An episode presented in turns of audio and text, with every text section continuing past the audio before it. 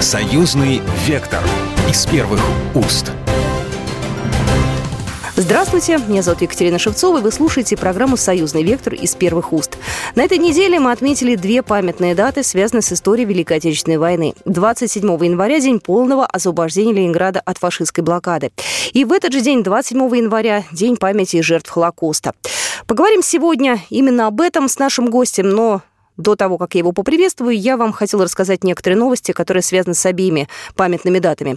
Уникальные материалы о блокаде Ленинграда показали в Санкт-Петербурге. Научный труд снятия осады Ленинграда был создан на основе новых архивных данных. Ученые, историки, общественные деятели из России, Беларуси, Армении Молдовы собрались в Таврическом дворце на научно-практическую конференцию о культурном наследии стран СНГ. Ее организует Межпарламентская ассамблея государств-участников Содружества. Более подробно об этом рассказал Станислав Коростелев, заместитель начальника экспертно аналитического управления секретариата Совета МПА СНГ. Работа идет над Конвенцией об охране культурного наследия, эти вопросы обсуждаются.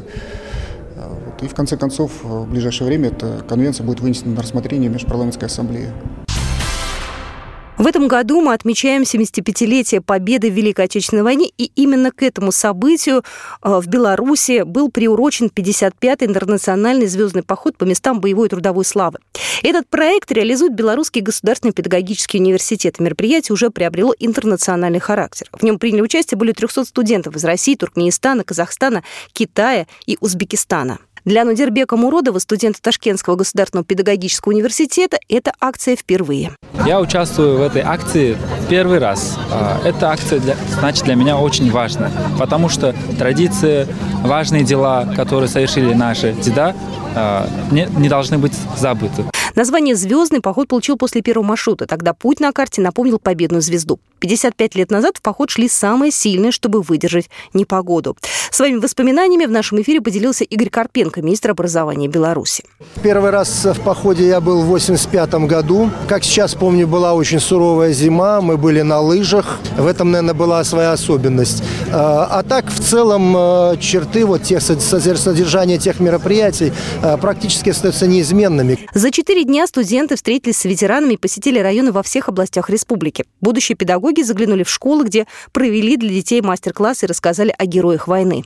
Это важная миссия, об этом рассказала Анастасия Кашубская, студентка Белорусского государственного педагогического университета имени Танка. Мы, как будущие специалисты, учителя, мы должны доносить, кто расскажет детям и всем остальным, если не мы, что такое война, что это была пролитая кровь, что была боль и был страх. Также студенты взяли из братских могил и привезли в столицу Беларуси по горсти земли. Капсулы с ней заложат в крипте храма памятника всех святых. Особенной точкой на маршруте э, стал город Пинск. В этом году он принял эстафету молодежной столицы Беларуси. Но еще раз напомню, 27 января на этой неделе отмечали День памяти жертв Холокоста. На Всемирный форум памяти Холокоста, посвященный 75-летию освобождения советскими войсками концлагеря Освенцим, съехались президенты премьеры 47 государств, а также представители шести королевских домов Европы. Владимира Путина у трапа встретил глава МИД Израиля Исраэль Кац. Он лично поблагодарил за то, что Красная Армия освободила концлагерь Аушвиц, где нацисты издевались над его матерью-подростком. Далее была следующая встреча с президентом Израиля. Разговор шел о новой волне антисемитизма в мире. Ну и белорусы тоже всегда будут воспринимать кровавые события Холокоста как личную трагедию. Об этом на этой неделе заявил представитель Палаты представителей Владимир Андрейченко на траурном митинге в роще памяти Яр Акшдуим под Иерусалимом, сообщает Белта. Спикер отметил, что Вторая мировая война унесла жизни каждого третьего жителя Беларуси, коренным образом изменив сложившийся за века национально-этический состав населения страны. Были уничтожены такие привычные для белорусов понятия, как еврейские местечки, и введены в обиход страшные слова гетто и лагеря смерти. Белорусы всегда будут воспринимать кровавые события Холокоста как личную трагедию, которая никогда не должна повториться, подчеркнул Владимир Андрейченко. Я готова поприветствовать в нашей студии гостя а, Леонида Абрамовича Терушкина, заведующего архивным отделом Российского научно-просветительного центра «Холокост». Леонид Абрамович, здравствуйте. Добрый день. Мы вот с вами, когда до эфира общались, когда я вас приглашала, вы говорите, что вот сейчас, да, интерес повышенный.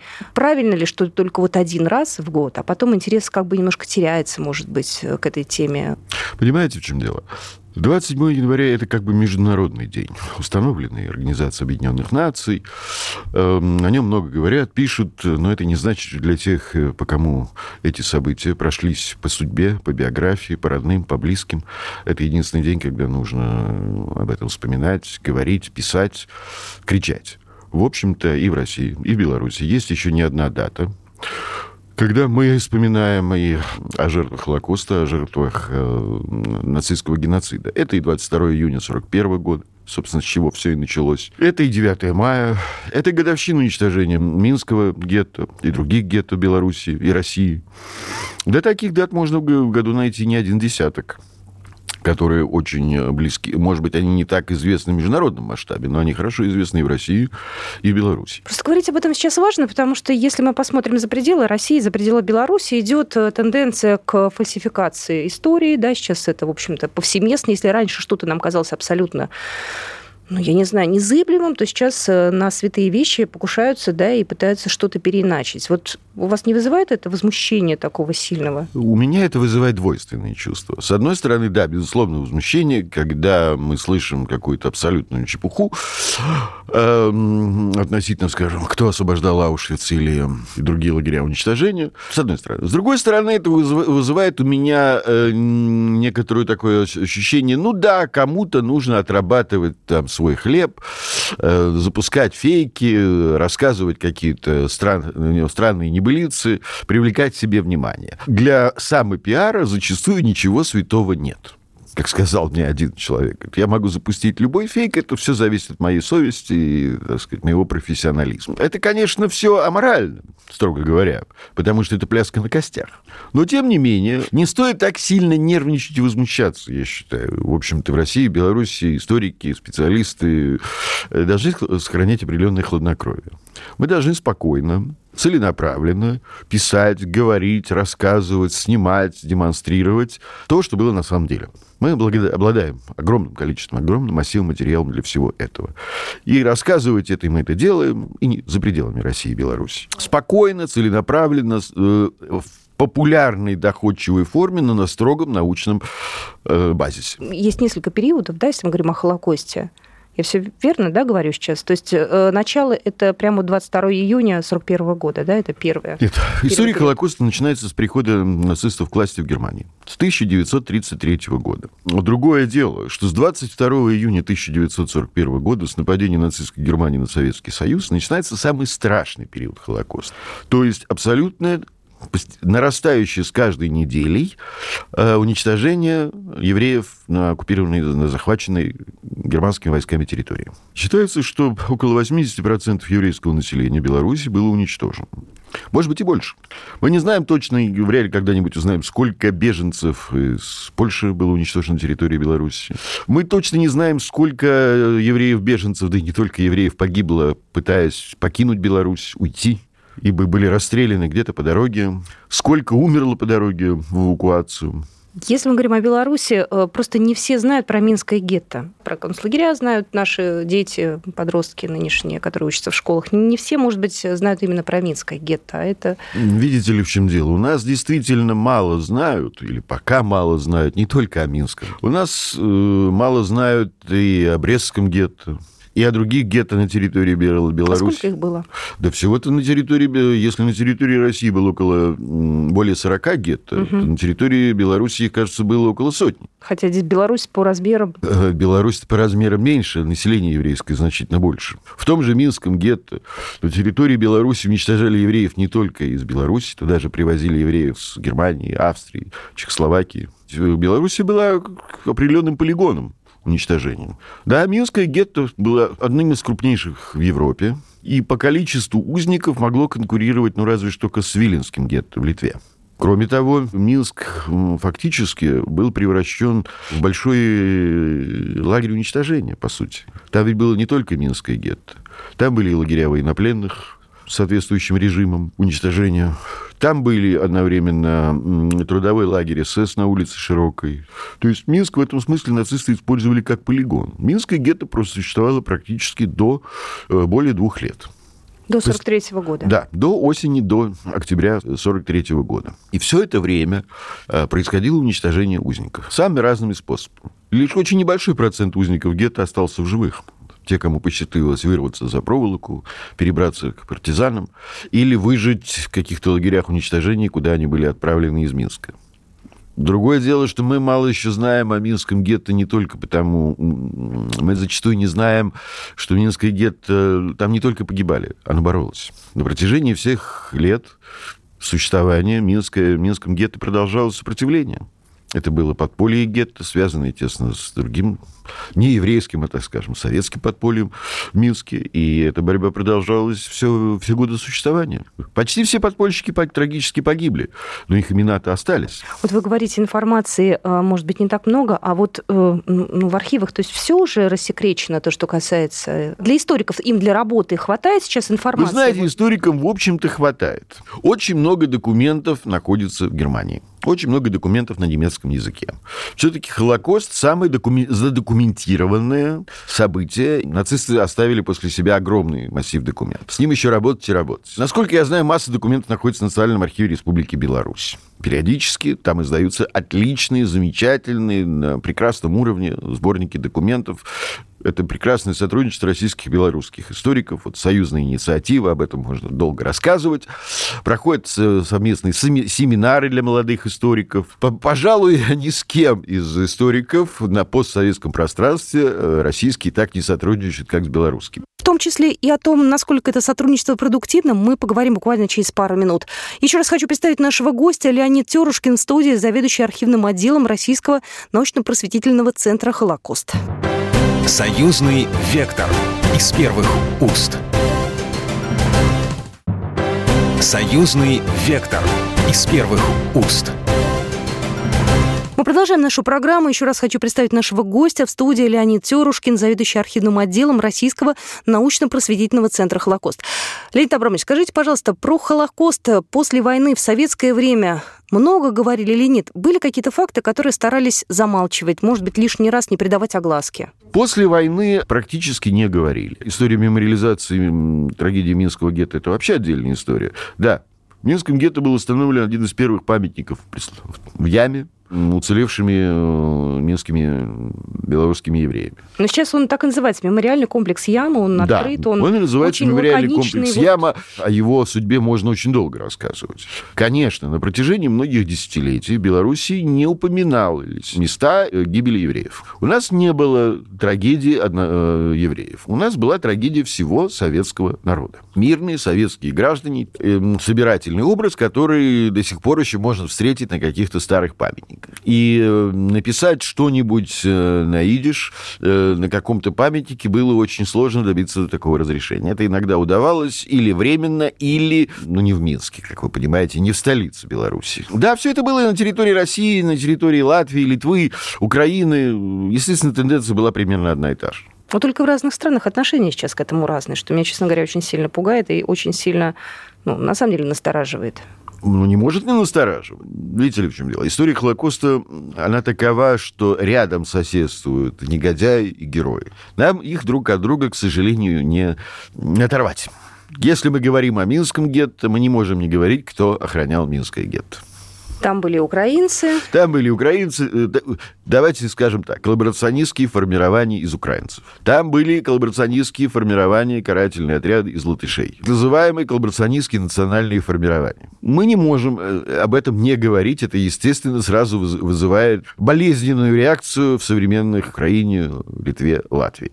Ничего не поделаешь что было, то было. Но причем в советское время после войны об этом старались не говорить. Если бы в советском, э, советское время стали бы э, рассказывать, кто помогал осуществлять Холокост, и не только Холокост, с евреев только начали, а дальше все шло по накатанной, то выяснилось бы, что советский э, народ был совсем не настолько един и дружен, что масса местного населения принимала активнейшее участие в уничтожении евреев, своих соседей, а потом не только евреев, что нацисты зачастую только руководили и давали указания, германские, собственно, оккупационные власти, а все остальное делали вполне добровольные помощники. Понимаете, если бы все это тогда было э, громко обнародовано, я не знаю, что произошло с Советским Союзом, ведь на местном уровне все это ощущалось на местном уровне, где-то в Беларуси, где-то в России. Помнили, кто здесь орудовал. Но это касается не только гетто, это касается вообще э, зверств, которые были на территории Беларуси. Это и сожженные деревни, Разумеется. и та же Хатынь. Э, Разумеется, знаете, нацисты начали с евреев уничтожение. Они не ограничивались евреями. Процесс уничтожения отрабатывался на еврейском населении. Создание гетто, расстрелы, душегубки, лагеря уничтожения. Но дальше-то все шло практически по накатанной. Машина уничтожения требовала жертв. И это было практически до самого освобождения Беларуси, России и других оккупированных, захваченных нацистами территорий. Сегодня мы расстреливаем евреев, завтра мы расстреливаем тех, кто укрывал евреев, послезавтра мы расстреливаем партизан или семьи партизан, безостановочно. Дальше у нас идет карать, очередная карательная экспедиция, и мы уничтожаем какую-то деревню, не в общем-то, только потому, что она находится в партизанской зоне. Смысл какой? Очищение жизненного пространства и новый порядок, установленный нацистами, мог существовать только в таких условиях. Это продолжалось практически до конца войны. Другое дело, что м, понятно, что для евреев вообще это был безвариантный способ. Если, скажем, какое-то местное нееврейское население еще пытались привлечь к сотрудничеству нацисты, естественно, пытались, уже еврейскому населению все было ясно и понятно. И смысл был простой э, – руками местных коллаборационистов уничтожать еврейское население. Потом эти же местные кол- коллаборационисты должны были уничтожать партизан. А германские оккупационные власти, их задача была только регулировать процесс. Все ли военные преступники понесли наказание? Есть ли люди, которые ушли от ответственности после Да, войны конечно, уже? к сожалению. К сожалению, э, далеко не все нацистские преступники понесли наказание. И, в общем-то, их поиск продолжается до сих пор. До сих пор они Да. живы еще? Нет, это, это вопрос. Продолжается поиск и живы – это два разных вопроса. Э, Так как эти преступления не имеют срока давности, то их э, в Советском Союзе нацистских преступников, независимо от национальной принадлежности, независимо от их гражданства послевоенные годы, искали до, практически до конца Советского Союза. И очень многие действительно нашли. Другое дело, не всех удалось выдать. Многие нацистские преступники э, дожили, конечно, до преклонных лет. И когда до них добрались международные органы правосудия, они уже были в таком состоянии, что, в общем-то, принцип, был важен только принцип, что возмездие обязательно настигнет. Ну, может быть, помните историю Ивана Деменюка, Да. охранника из там, Треблинки и Собибора. Да. Важно было только все-таки, что до него добрались. Он умер через год. Недавно писали, что ушли в возрасте почти 100 лет. Еще некоторые э, участники уничтожения евреев, не только евреев, э, жившие в Соединенных Штатах, где-то в Европе, в Канаде. Насколько я знаю, центр Симона Визенталя и его руководитель, представитель израильского представительства Эфраим Зуров в свое время говорил, что у них есть список примерно на 400 человек, если я не путаю, нацистских преступников из э, Восточной и Центральной Европы, которых они хотели бы разыскать. Или, по крайней мере, получить подтверждение, что эти люди покинули сей мир. И пока они не получат подтверждения, что он, его уже на свете нет, значит, его из этого списка не вычеркивают. Вы знаете, как неудивительно, эти нацистские преступники долгожители. Очень многие до- до- дожили, доживают лет до ста.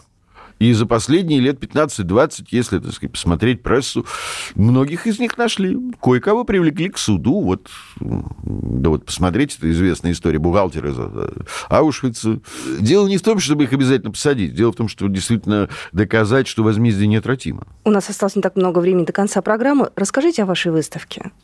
Расскажите о том, что вы делаете. И, да, просто важно сохранить Чтобы память. рассказать все, что мы делаем, времени нужно много. Э, Давайте исходить из того, что мы делаем в последнее время. Э, Научно-просветительный центр «Колокос» сотрудничает со многими музеями России, Украины, Беларуси, э, Латвии, Израиля. С 2016 года э, подготовил и внедряет, распространяет, показывает, проводит экскурсии по выставке «Холокост. Уничтожение, освобождение, спасение». Первый раз она была представлена в 2016 году в Госдуме Российской Федерации. После этого путешествовала уже по- практически по всей Европе, побывала в Соединенных Штатах Америки, Франции, Великобритании, Германии, Германии, Чехии, Польши, Израиля. Сегодня открывается польская версия. Под каждую страну мы делаем как бы свой адаптированный вариант. Речь идет о том, что мы рассказываем о неизвестных страницах, неизвестных особенно в Западной Европе, и Восточной тоже страницах Холокоста, в России, Белоруссии, Прибалтике, о спасении, о праведниках народов мира и об освобождении. Об освобождении Красной Армии конкретными солдатами, офицерами э, всех национальностей, многонациональной Красной Армии, конкретных гетто, которые начали, то, что началось еще с конца 41 года. Пускай малых гетто, неважно, там спасли хоть 50, 150 человек, но это уже спасение. Угу. Освобождение лагерей уничтожения, не только Аушвица. Красная армия еще в июле 1944 года освободила Майданок. Красная армия освобождала еще многие лагеря. И о судьбах спасенных, освобожденных и освободителей. А вы собираете это все? Вот это все собирается людей, практически по всему миру. Практически по всему миру. В государственных архивах, в музеях, в частных коллекциях, у потомков освободителей, у потомков выживших. Откуда мы знаем про Анну Франк? Про Анну Франк знают все. Но почему мы знаем, что существовали ее дневники? Почему мы знаем что-то о ней? Потому что ее отец Отто Франк был освобожден 27 января января 1945 года Красной Армии в Ауши. Спасен советскими врачами, так сказать, поставлен на ноги, подлечен, и он вернулся потом к себе домой. И он разыскал вот эти записки, дневники Анны Франк, рассказал о ней, увековечил ее имя. Есть его письмо, которое мы демонстрируем на выставке, написанное 23 февраля 1945 года, что характерно в день Красной Армии, своим родным, что я жив, спасен русскими, чувствую себя неплохо. Ну, это все воспоминания, это то, что хранится в семьях, Это воспоминания, это письма. Ну, вот я, сколько я знаю, я сегодня буду еще разговаривать с коллегами из Ташкента. Там нашлось очень интересное письмо, оно появилось в интернете, фрагменты этого письма появились в интернете, о том, что один советский офицер, летчик морской авиации, пишет, как он побывал в Эстонии в освобожденном лагере Клоога, и что он там увидел. Подробное письмо с описанием, то, что он пишет своим родным, которые, видимо, находились в, эваку... в эвакуации. Вы знаете, мы следим за интернетом. Э, мы следим за интернетом, мы общаемся с еврейскими общинами, музеями, нам пишут. Это отдельная тема метода нашей работы. У нас, у нас длинные руки. Э, но это говорит о чем? Это говорит о том, что еще масса интереснейших документов, где-то там они вот скрыты. Понимаете? Они лежали на чердаках, в подвалах, э, люди не придавали значения этим уникальнейшим и важнейшим документам. Их еще можно найти, и нужно найти, использовать, вот, опубликовать, сделать сборники писем, которые мы делаем уже на протяжении многих лет, сделать выставку, показать эту выставку по всему миру. В Беларуси такая выставка будет? Да, мы ведем разговоры с нашими коллегами, с мастерской Леонида Левина о том, чтобы сделать и передвижную выставку более более посвященную Белоруссии, событиям Беларуси. Я думаю, там только один малый один тростенец требует целой выставки. В Беларуси нужно сделать отдельную целенаправленную выставку. Мы это обязательно сделаем, причем в самое ближайшее время, может быть, ближе к 9 мая, к юбилею Победы. Ну, я искренне желаю вам удачи и надеюсь, что выставка состоится, а мы не обязательно расскажем нашим Мы вас пригласим. Спасибо большое, спасибо. Еще раз хочу сказать, что сегодня у нас в гостях был Леонид Абрамович Терушкин, заведующий архивным отделом Российского научно-просветительного центра «Холокост». Спасибо. Спасибо. Программа произведена по заказу телерадиовещательной организации Союзного государства. Союзный вектор из первых уст.